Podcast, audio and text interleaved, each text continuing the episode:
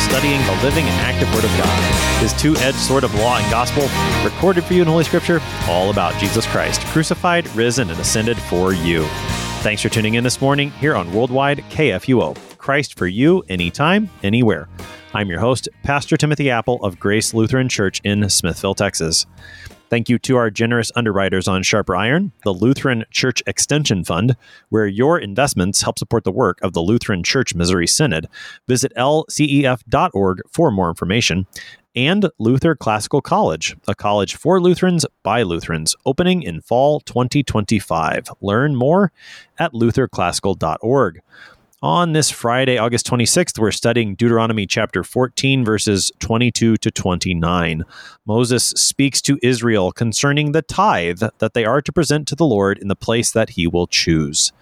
To help us sharpen our faith in Christ as we study God's Word today, we have with us regular guest, Pastor Jacob Dandy. Pastor Dandy serves at Zion Lutheran Church and School in Terra Bella, California. Pastor Dandy, welcome back to Sharp Iron. Ah, it's great to be here with you. Let's talk a little context today, Pastor Dandy. What should we know about Deuteronomy and everything leading up to chapter 14, the section that we've got today? Uh, yeah, so um, Deuteronomy is uh, a, a repeat, uh, as, as Moses is kind of recounting uh, the law of God and the uh, experiences of the people of Israel, kind of leading up to this point as they stand on the far side of the Jordan River, um, preparing to enter into the promised land, right?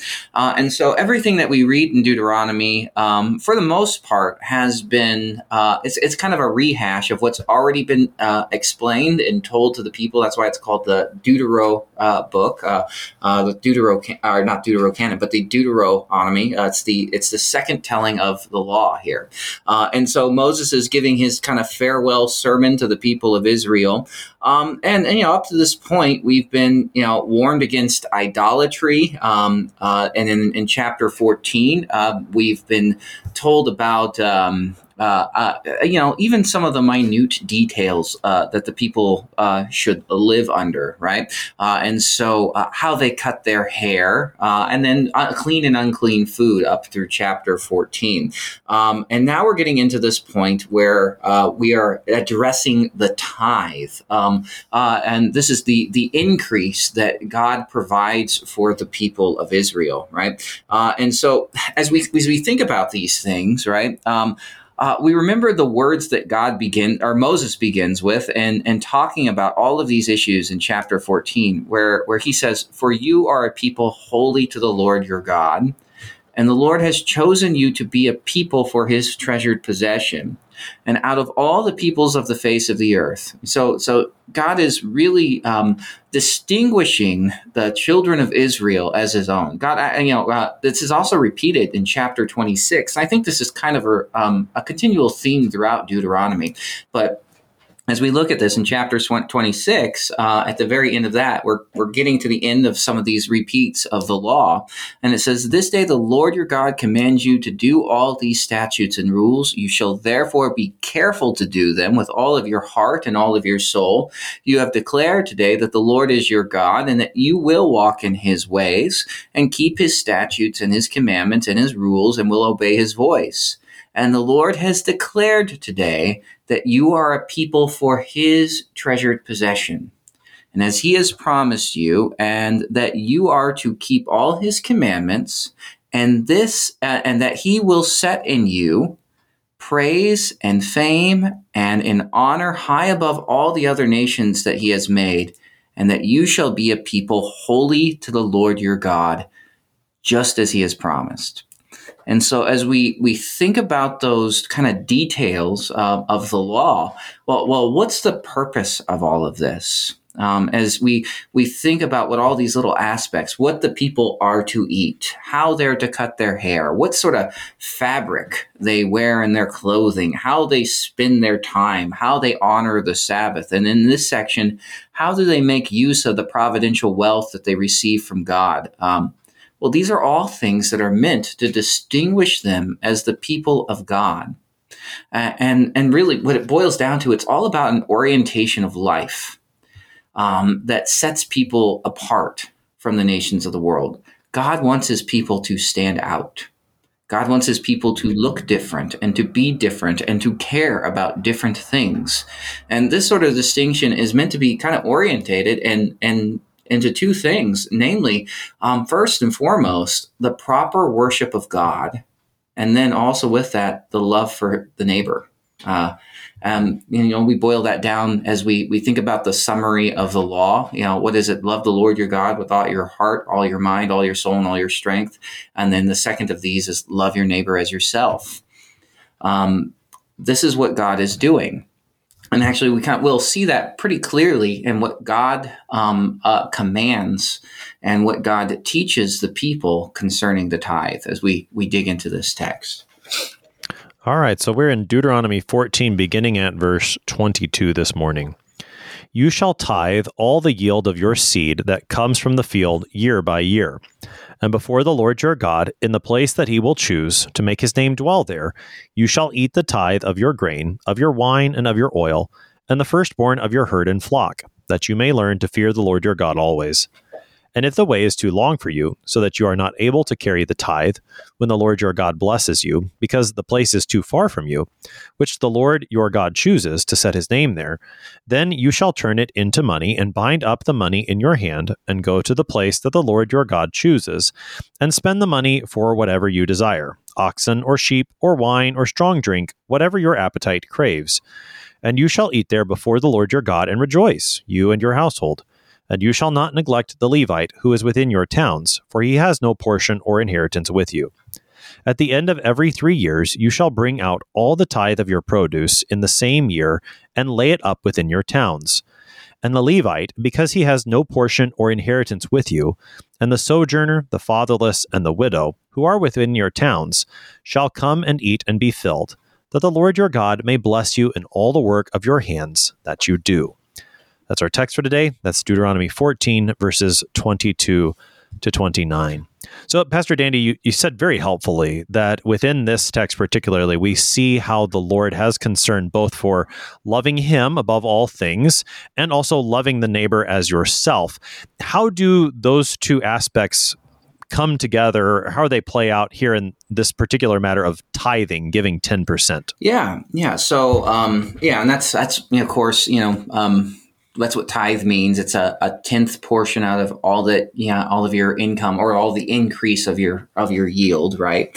Um, and, and, the general function of the tithe um, uh, falls under really maybe two or three categories, however you want to divide it up. But um, first, it's to provide for the Levites because they share no inheritance in the land right? And so we, we think about um, uh, all the different tribes of Israel, right? Uh, you know, Judah, Levi, Simeon, uh, Dan, uh, Benjamin, you know, all of them, uh, you know, Ephraim and Manasseh, the half tribes, uh, they all had a share or a portion of the land, except the Levites, right?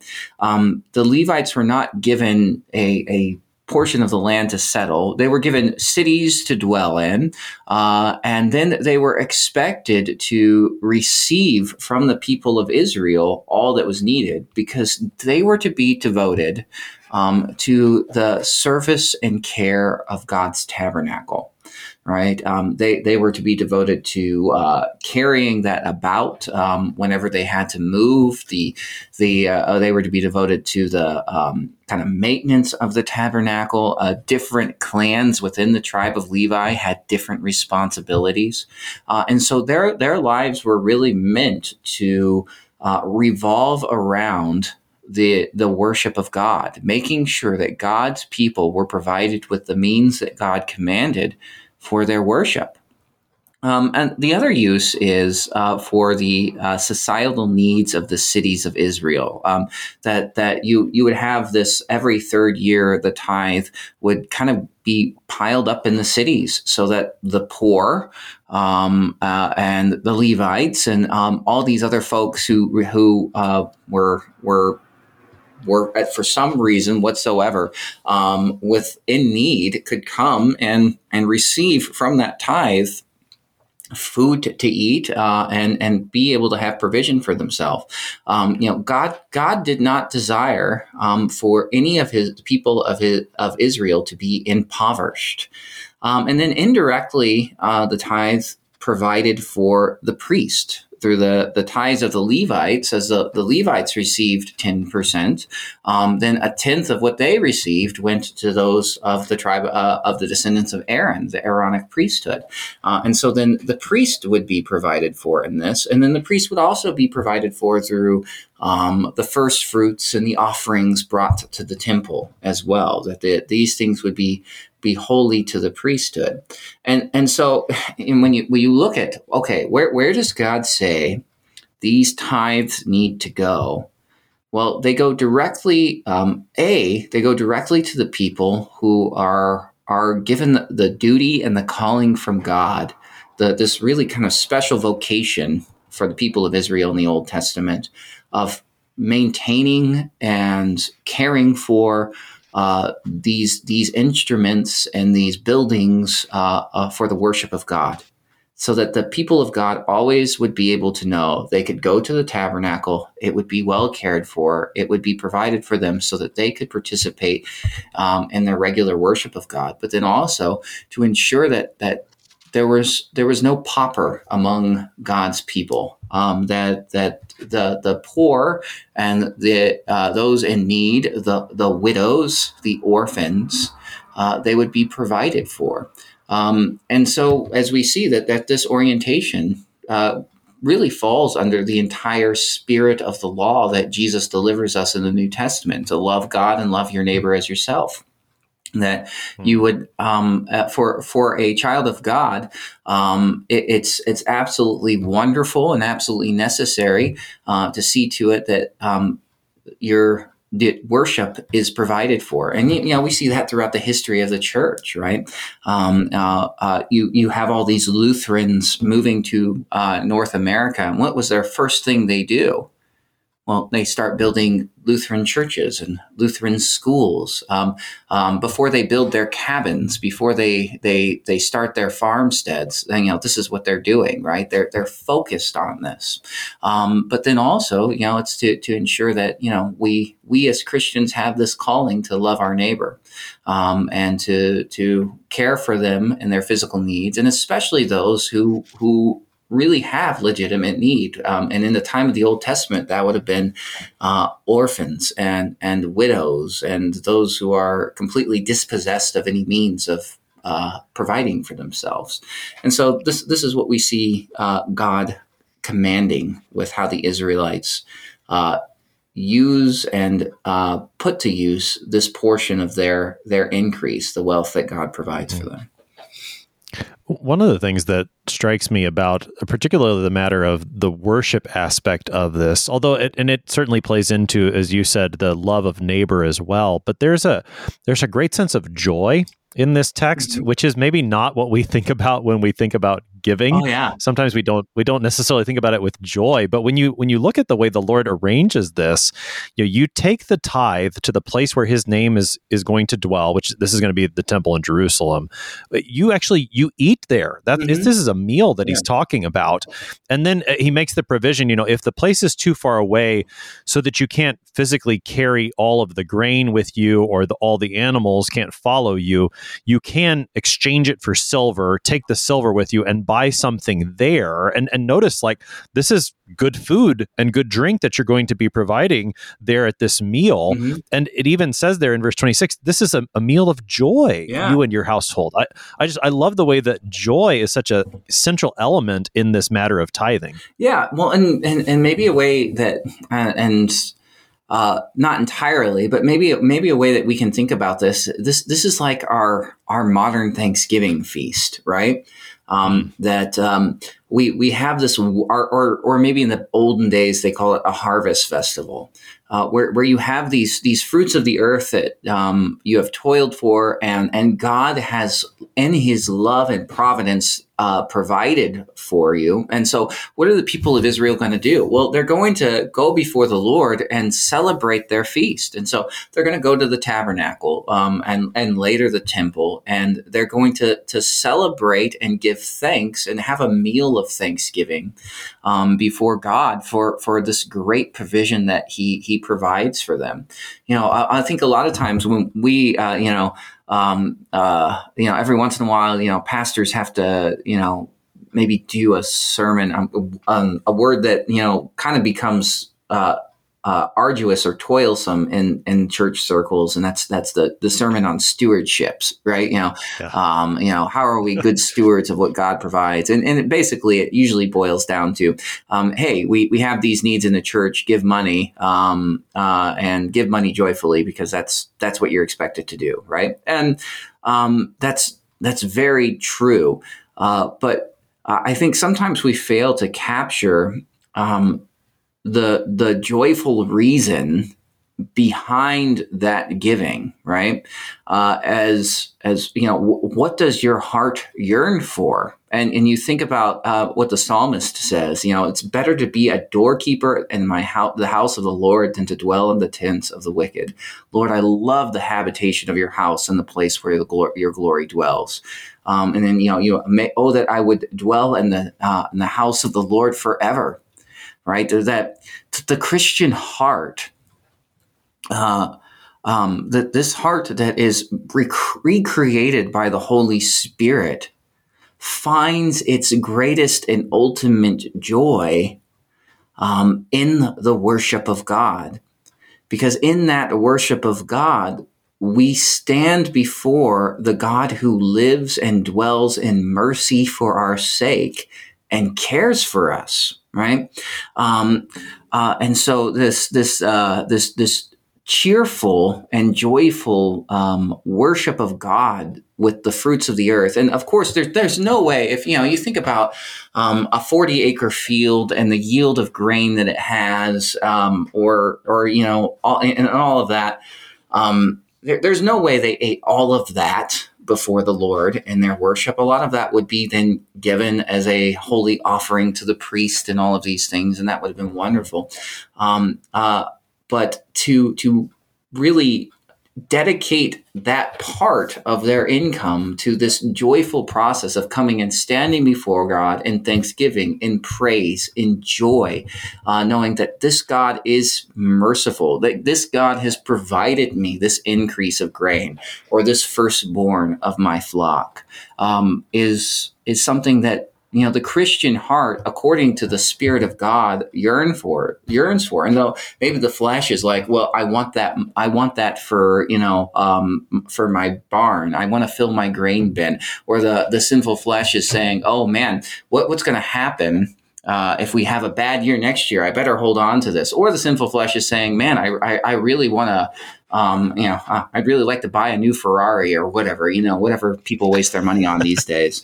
Um, the the Spirit of God says, no. The the greatest thing I have in this life is is to stand in the presence of God in His temple uh, and rejoice in uh, um, the the good gifts that He provides for me. And and so yeah, that that sense of joy, that sense of uh, longing to stand before the presence of God, it, it makes this gift of the tithe um, and this joyful experience of giving the tithe all that much more wonderful because well wh- where are you going with this? Well you're going to god. You're going to the place where the lord has seated himself quite literally you know you've got the mercy seat right? He has seated mm-hmm. himself in mercy for your sake. And so let's go there and rejoice for what god has done for us Hmm. yeah, I, I, think we we need to have in our picture in, in our minds here a picture that that is a, a celebration. Party may seem a little too impious, but this is a the bringing of the tithe is meant to be a, a joyful celebration. And I think you know in in our modern world we we tend to think too poorly of the the ancient world. But when you think through the book of Deuteronomy and what we've already heard about the wealth of the promised land and the way that the Lord has promised to bless his people when they get there, we should have an, in mind a, a pretty extravagant celebration here. I'm not sure if I'm using the right adjectives, but but we we want to picture this correctly so that we don't imagine just a sort of a poor gathering, but this is really quite the joyful celebration. And as you're saying, and rightly so, what makes it joyful is that this is what the Lord has given. And here we are together in his presence, worshiping him, supporting the continued worship of him by supporting the priests and the Levites, because as you said, there's going to be plenty there left over to take care of them for the time that they need. And then also, you know, joining together in this every third year tithe to take care of those who are needy. And again, this is a this is a joyful thing because it all comes from the Lord. And, and maybe that that takes us back to the beginning of the chapter that you mentioned already that that the Lord has set his people apart. This is all by his grace. And the tithe plays into that. So how how does this matter of the tithe teach the people of, of, Israel to value the right things and, and, to be that holy people God has made them to be. Yeah, yeah, and I, I like to even look at this uh, this section. You know, God God tells you right in the middle um, of this text. I think it's like verse twenty three. Um, he says, um, you know, you should do this that you may learn to fear the Lord your God always. Mm. Right? That that. that living in creation, we live in an environment where there are are natural scarcities uh, of of things that people desire. Um, uh, there and and then you know in our modern era, we we live in a time where there's money and currency, um, and actually we live in a time uh, of human history where our you know wealth is just unimaginable. Even the poorest among us are doing better than than many of the children of Israel ever did.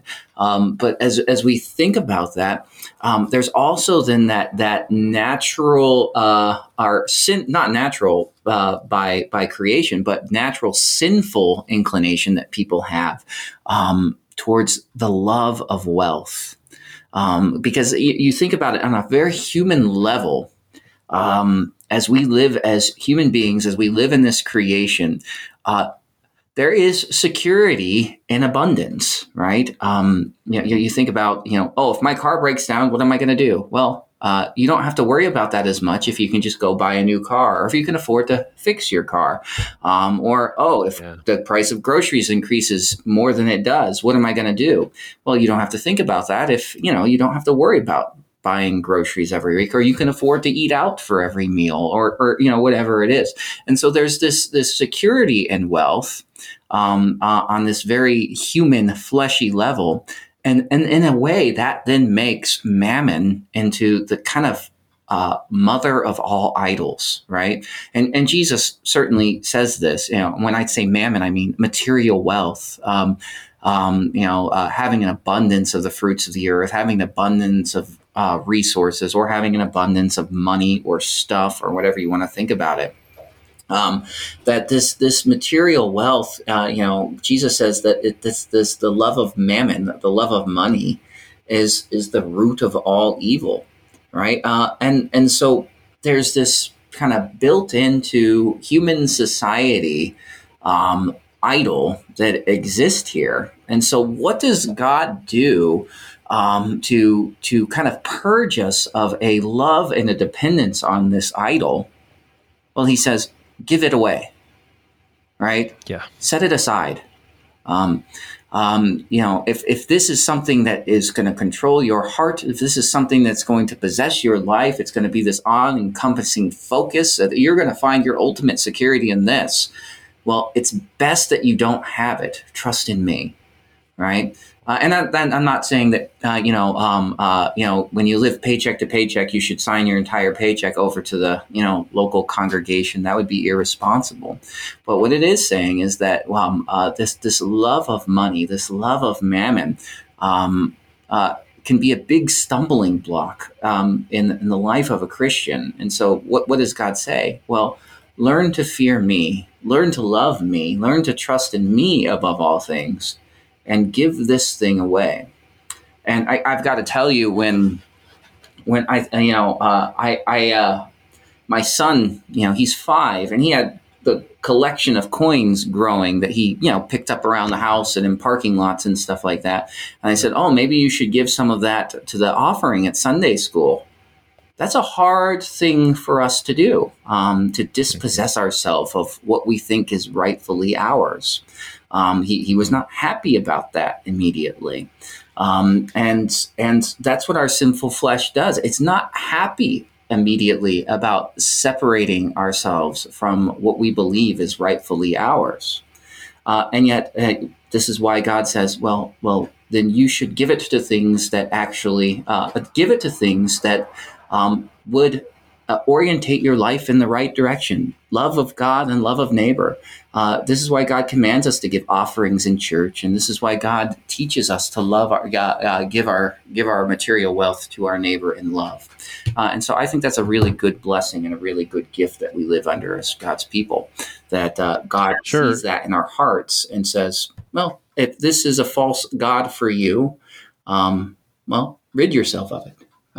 That's right. Yeah. Yeah. No, I love the, the simplicity with the way you said it. If, if this is going to become an idol for you, and, and it very well will be, then just give it away. And, and what a, what a simple solution. One that, as you said, our, our sinful flesh grates against, and yet one that when we see what the Lord has done for us, already in, in bringing us salvation as he's done for his people Israel. He's done for us through his son, Jesus Christ. And when we see how the Lord is the one who's blessing us with daily bread, then that that giving away of what he's already given that becomes this moment of joy that we're talking about because it is centered in the lord who he is and, and what he's done for us. We're going to keep talking about this tithe commanded by the Lord in Deuteronomy 14. On the other side of the break, you're listening to Sharper Iron here on KFUO. We're talking with Pastor Jacob Dandy this morning. We'll be right back. Please stick around.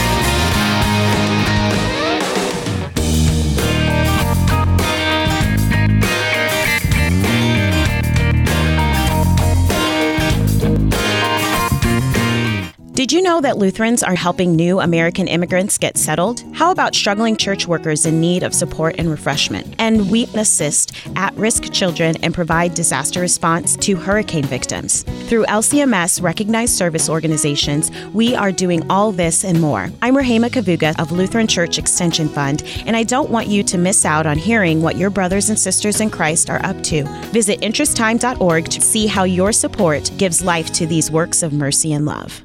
What do you think of when you hear the word college? Expensive? Liberal? Woke? Imagine a college that is affordable, a college that is unapologetically conservative and Lutheran, a college that won't take a dime of federal funding, a college that teaches the best of our Western heritage, a college where students grow in the Christian faith instead of leaving it behind. This is Luther Classical College, a college by Lutherans and for Lutherans. Visit our website, lutherclassical.org, subscribe, become a patron, and join the thousands who are making Luther Classical College a reality. Sharper Iron. It is Friday, August 26th. We are studying Deuteronomy 14, verses 22 to 29 with Pastor Jacob Dandy. He serves at Zion Lutheran Church and School in Terra Bella, California. Pastor Dandy, we've been talking about the tithe this morning, the giving of 10% that the Lord gives to his people here in Deuteronomy 14 for the purposes of worshiping Him, of supporting the Levites, of supporting those who are in need within the towns. This third year tithe that's described here at the end of our text. We've talked about the joyful nature of this and how, in giving the things that He has given, the Lord teaches us not to make an idol of mammon. You mentioned something about you know someone living paycheck to paycheck and not signing that over to the church that that would not be the the proper use of wealth that we're talking about here how does how does that use of wealth in addition to the the tithe that we're seeing here how are uh, what are other ways that Christians make use of their wealth in God pleasing ways in addition to you know quote giving to the church the tithe? Yeah yeah so um uh it's it's very vocational right? Um so yeah. you know a, a father is going to go out and and work and and and what's what's his work going to to be for uh, well, it's going to be to provide for his wife and his children, right? Um, uh, and, and, primarily, you know, um, husbands have this duty and this calling. You think about Ephesians five. Um, uh, he who loves him, his wife loves himself, right? Uh, that husbands are to provide for the needs of their wives right and so you, you think about uh, that aspect of life that you have this this vocational calling to people um, uh, and that that that right there is is highly important that you know um, uh, every every honest man out there is going to make sure his children are fed clothed, housed. Uh, every honest man out there is going to make sure that his um, his wife is is is well cared for um, and provided for according to all of her needs, right? And then you think about that in terms of maybe being a good citizen, right? Um, what do we as citizens uh, and what are we as citizens called to do? Um, you know, all, every was April fourteenth, um, uh, but to pay our taxes, right? Uh, that we have this vocational calling as citizens to uh, render unto Caesar what is Caesar's, um, and and to to give these taxes that are are demanded of us from our government, uh, so that they can um, serve us as the uh, the the left hand kingdom, the the sword of kind of this human civil justice that we have in the world, um, uh, punishing the wicked and rewarding the good. Um, and then, of course, then you have this vocational aspect of the Christian life where um, what are then Christians called to invest their providential wealth that comes from God? Well, and, you know, also into love of the neighbor and the worship of the church, right? And so um, the bulk of our wealth really is going to go directly to our households, right? Um, it's going to go to paying mortgages, buying food, um, uh, um, uh, you know, uh, clothing those who live in your household. Um, a good portion is going to go to you know paying your taxes. You know, uh, and then and then you know there's the portion that we can give cheerfully um, towards the church, right? Uh, and and and and all of these things, you know, a Christian can can invest and use this money with with a good conscience right? Um, uh, that is, you have this providential wealth from God. You can you can invest it. You can use it wisely. You can you can spend it um, uh, uh, with with Christian consideration and wisdom, um, and and you can invest it into the the people God has set before you. Um, you can invest it into the needs that are are set before you in your community. Um, but then also, you know, we, we always make this provision uh, in the midst of what we have vocationally as Christians um, to know that the, the thing that we cherish and that we value um, uh, uh, above all things is the worship of God the means of grace, um, hearing good and faithful preaching uh, regularly and as often as we can, and and that is that is worth our investment um, just as much or or more so, well, just as much as uh, an investment into uh, making sure my children are educated well, making sure my children are fed nutritional and healthy food, that um, uh, the roof on my house isn't going to cave in, um, uh, and all of these things that we also have to consider from what God has provided for us. And so it really just boils down to what calling has God placed you in in this life? Uh, a husband or a father, a mother, um, a grandparent. Uh, grandparents love to invest their money into visiting and seeing their grandchildren. Um, uh, you know, these things all matter, and these things are all a blessing from God as well. So. Mm.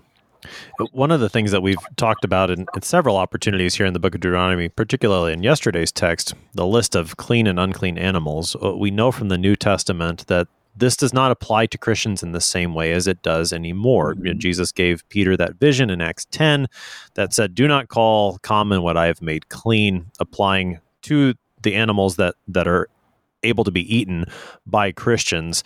And so with the tithe, similarly, nowhere in the New Testament do we see Jesus or one of his apostles say to Christians, give 10% of your grain and your your flocks and, and all of that how how do we see what the same the same ideas the same background when it comes to the tithe in the old testament how do we see that coming into the new testament and applying to christians it, just in a different form yeah yeah and so i think it boils down to um, the difference in what distinguishes the people of god in deuteronomy to what distinguishes the people of god in in the New Testament. You know, the the things that were distinguishing the people of God were were these laws and these ordinances of God.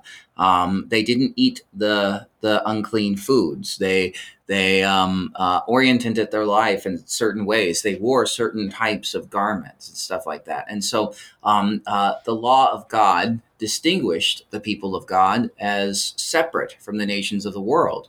But in the New Testament, what distinguishes us is is something quite different. We're um, uh, not so much that we are all children of Abraham, and not so much that we we uh, have the the law of the Sinai covenant set before us.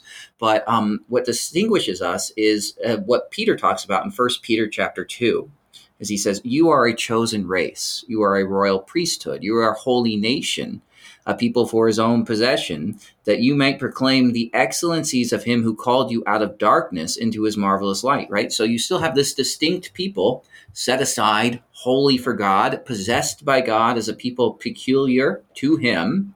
But then it says, once you were not a people, now you are God's people. Once you had not received mercy, but now you have received mercy right? And so, what distinguishes the people of God in the New Testament is that they are those who dwell in the mercy of Christ. They are the ones who have received the mercy of God. Um, uh, and so, the nature of the covenant is different. Um, the nature of the covenant is built around the mercy that God has shown us in the death and the resurrection of Jesus, right? Um, and so, maybe a good comparison then uh, this difference between maybe the old covenant and the new covenant um, uh, is is maybe even the Sabbath, right? Um, and in the old covenant, the Sabbath was you do not work on Saturday, right? Um, this is to be a day of rest. You do no work on it, and this is what sets you apart as the people of God. But then we look at what Martin Luther does uh, and says uh, in in his um, work with the fourth or third commandment, sorry, um, uh, in the, his large catechism. Well, he says, well. Um, what does it mean to remember the Sabbath day by keeping it holy? Well, it means that the Sabbath day is sanctified by the word of God. And every day is sanctified by the word of God so long as the word of God is proclaimed, because the word of God delivers us the mercy of God. It, uh, faith comes by hearing that we see and that we hear and that we know what Jesus has done for us through the forgiveness of sins, through the preaching, teaching, reading, study, and devotional life that is centered around and flows from the Word of God. And so Martin Luther uh, um, and and Christians since then, uh, including Jesus and Saint Paul, of course, um, say that uh, uh, no longer are we required to observe the Sabbath in the same way that the people of the Old Covenant were. You, which means you can go to work on Saturday. Um, you can go to work on Sunday, so, uh, but uh, you also ensure that you do not despise preaching and God's word, because that's really the spirit behind it. It's to that God desires for us to hear his word. God desires for us to find our rest in Jesus. God desires for us to find our comfort in Christ. Now, when you take that same idea and you apply it to the tithe, well, what's the spirit behind it? Well, it's that, once again, uh, you aren't despising the worship of God, that you aren't making an idol out of your mammon, um, out of your material wealth, um, those things that you hold before you in life, um, uh, and that you're not neglecting your neighbor in need. And so, uh, does that mean 10% um, anymore? Well, no. Uh, uh, it, it, can be. Um, it can be more than 10%. It can be less than 10%, um, but it should be uh, joyfully given as we support the preaching of the gospel, as we, we see to it that we have the provision for the word of God. Right, uh, Martin uh, Martin Luther. I keep bringing him up today. Uh, yeah, he's he's a great teacher, but um, he he talks about this. Yeah, yeah, what a guy, right? Um, uh, where, where he, he he talks about it like this. He says, um, you know, uh, we are to understand that ministers of the word are to be provided for with primary concern.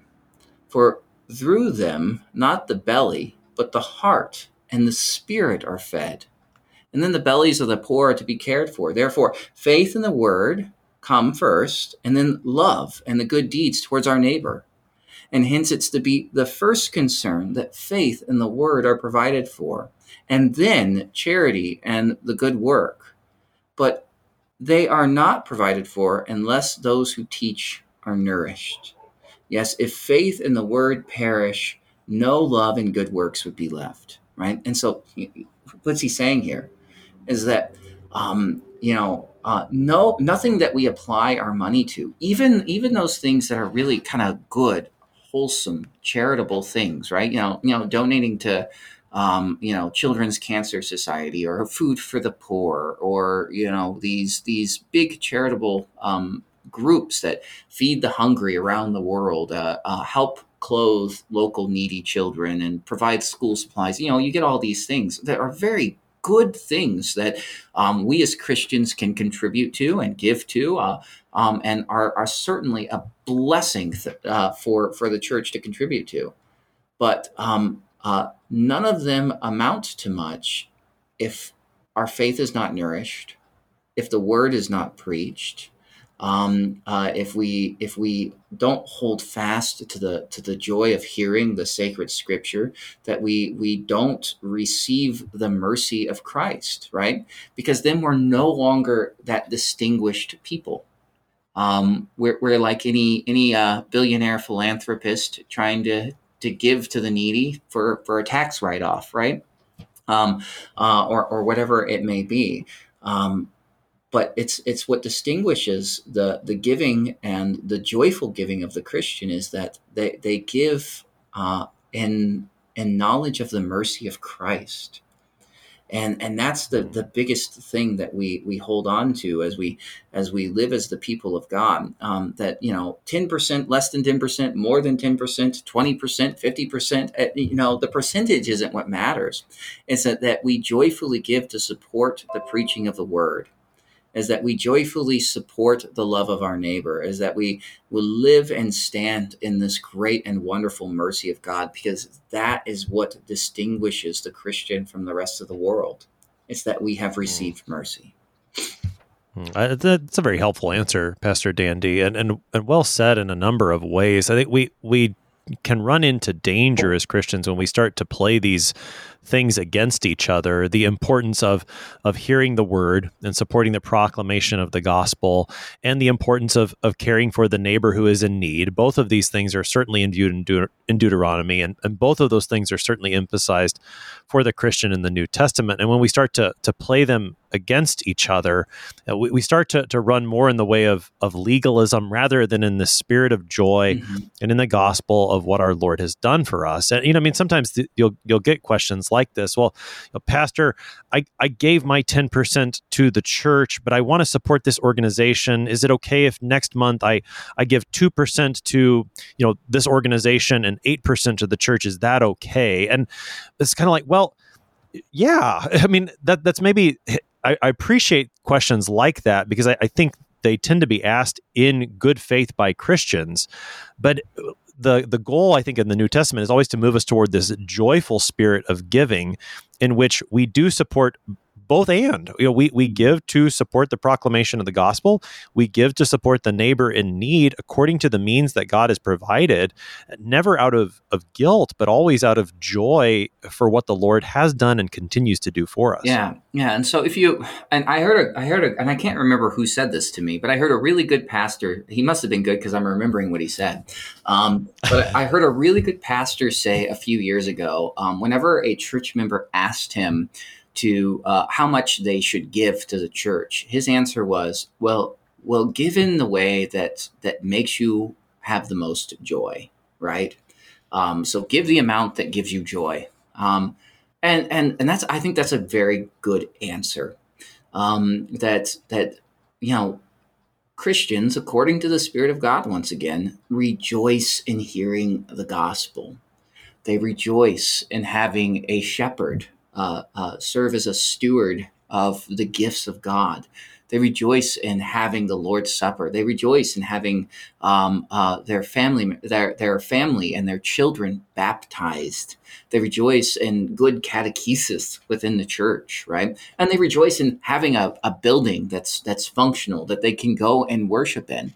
Um, and so, um, you know that that's that's a good and noble thing to give to and so contribute to that way that in the way that will give you the most joy right um, you know uh, uh, and then contribute to your neighbor in need as well um, whoever that neighbor may be you may not know them uh, but I think that's that's kind of the the best advice that we can we can really think of. Well, well what percentage of my income should I give? Well, uh, mm. what gives you joy, and give to it. Um, what what amount would would cause you to rejoice the most? Um, and and a good example of that is you know you think about the um, uh, Jesus and the uh, widow woman in the temple, right? She had the the two uh, copper mites or t- copper coins, and uh, she she gives that a little bit, uh, but she gives in faith and she gives rejoicing, knowing that God has provided for her and cared for her to this point, and um, that what she gives goes to the thing she delights in the most, and that is the, the worship of God in His holy habitation. Uh, and we in the New Testament have that as well. And uh, I think that's something that um, we should consider.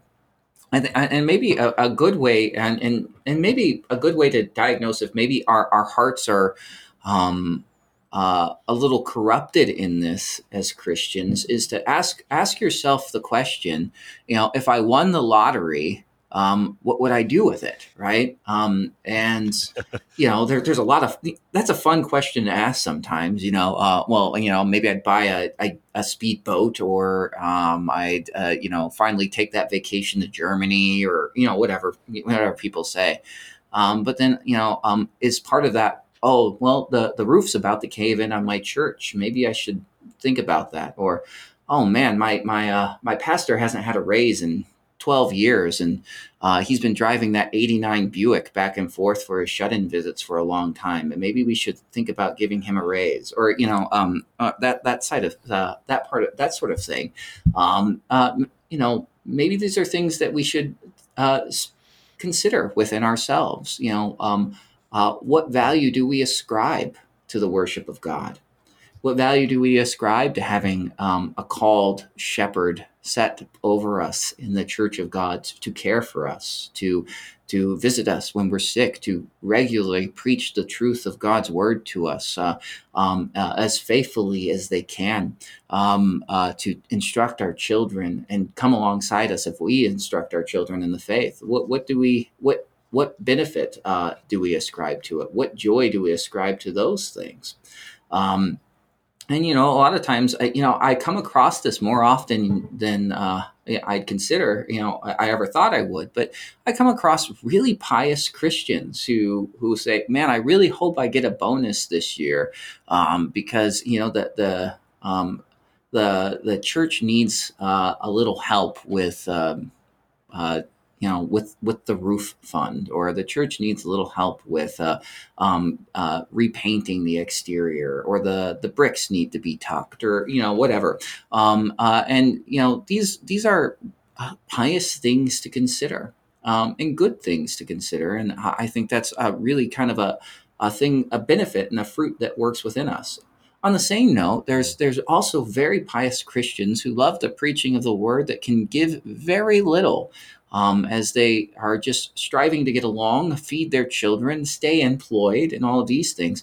And and they should never feel um, as if they are inferior Christians because they give less. Um, uh, they they rejoice in the preaching of God's word, and yet God has called them vocationally to give to other things as well uh, and and so uh, and to contribute to the, the needs of their family, the the maintenance of their household, the the love of their their children or their spouse, um, and all of these things, though, uh, we remind ourselves, well, we're being oriented um, towards the love of God and the love of neighbor, and these are blessings, and and uh, as as God directs our life, as long as uh, as long as we live in this mercy of Christ, we have that freedom uh, as the people of God, and that's that's really mm. a, a, wonderful thing to remember in all of this. Hmm, I, I, like the the way you used the word freedom there at the end, and and what you were saying about you know again bringing up the vocational responsibilities that we have, such that it doesn't become a game of comparison or you know you gave this much and you're a better christian you gave this much and you're not as good of a christian. That's again the, the wrong way to look at these things. It is it is a matter of considering the joy that the lord has given based on what he's done what he continues to provide. Again to, to think through deuteronomy think of the great bounty that they received and the way they gave joyfully from it how much more today with the bounty that the Lord has given to us and the way that we too can respond in joy. And and where that joy is is lacking, as you said, that's a, a moment for self-examination and for repentance where necessary. Why why is it that I am not joyful when I put the the offering envelope in the offering plate? Why why is there no joy when I see a neighbor in need and I'm called upon to to give toward him to help him? If there is no joy, that is a moment for for reflection, for self-examination and for repentance as necessary so that the Lord would would then show us his great mercy to us and bring us into that forgiveness yet again and into the joy of of recognizing that all that we have is a gift from him and and what wonder when when he allows us to take that then and, and give to him to support the proclamation of his word and to the neighbor in need that that he might care for them through that that gift that is given. Again this is kind of the living in the law and the gospel uh, for christians you know the need for daily repentance and forgiveness coming in, in full bear when it comes to the matter of of giving of tithing of stewardship hopefully so that these words don't become the the dreaded words when you hear your pastor yeah. bring that up and the the scary soundtrack music plays or something like that. Yeah. But, but, it is a, a, joyful a joyful moment. Uh, we have about three minutes here pastor dandy. Help us to, to wrap things up on this text about tithing and, and the way that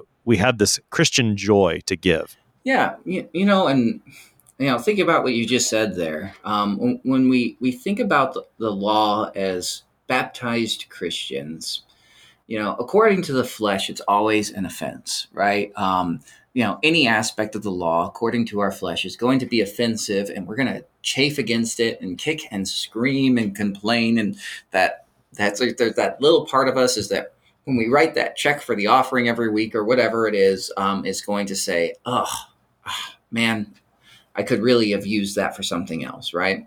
Um, and and we have to un- acknowledge and understand that we we have that sinful flesh, um, uh, and this is part of the reason why God um, uh, uh, asks of us and and has this law that that we that we give of what we receive from the fruits of the earth that we give what we receive uh, um, in our earthly of our earthly and providential wealth um, that that we would kind of mortify that flesh that we would put it to death, that that this this thing would be set aside, um, so that that we are set free in in love, right? But the spirit, when it hears this law and receives it, rejoices. And as we are Christians, we have the Spirit of God dwelling within us. We have faith in the risen Lord Jesus Christ. Um, we have the forgiveness of sins and the life everlasting. Uh, and so, you know, as, as it says in Proverbs, you know, God loves a cheerful giver. Uh, and, and why um, is there a such thing as a cheerful giver? Well, it's because God has loved us. God has loved us in Christ. God has set us free from our sin. Um, our sinful flesh is daily drowned and put to death in our waters of our baptism through the words of holy absolution, uh, through the, the promises and the work of our Savior uh, applied to our life every day.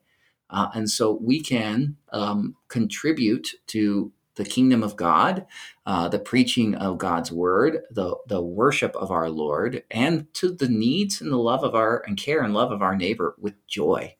Um, and that that flows and and and lives in us because we have received mercy.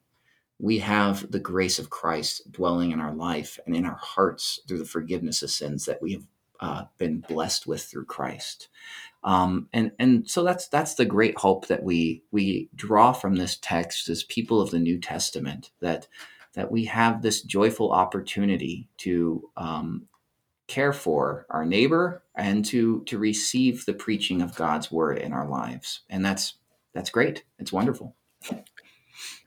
Pastor Jacob Dandy is pastor at Zion Lutheran Church and School in Terra Bella, California, helping us today with Deuteronomy 14, verses 22 to 29. Pastor Dandy, thanks for being our guest today. It's been a pleasure.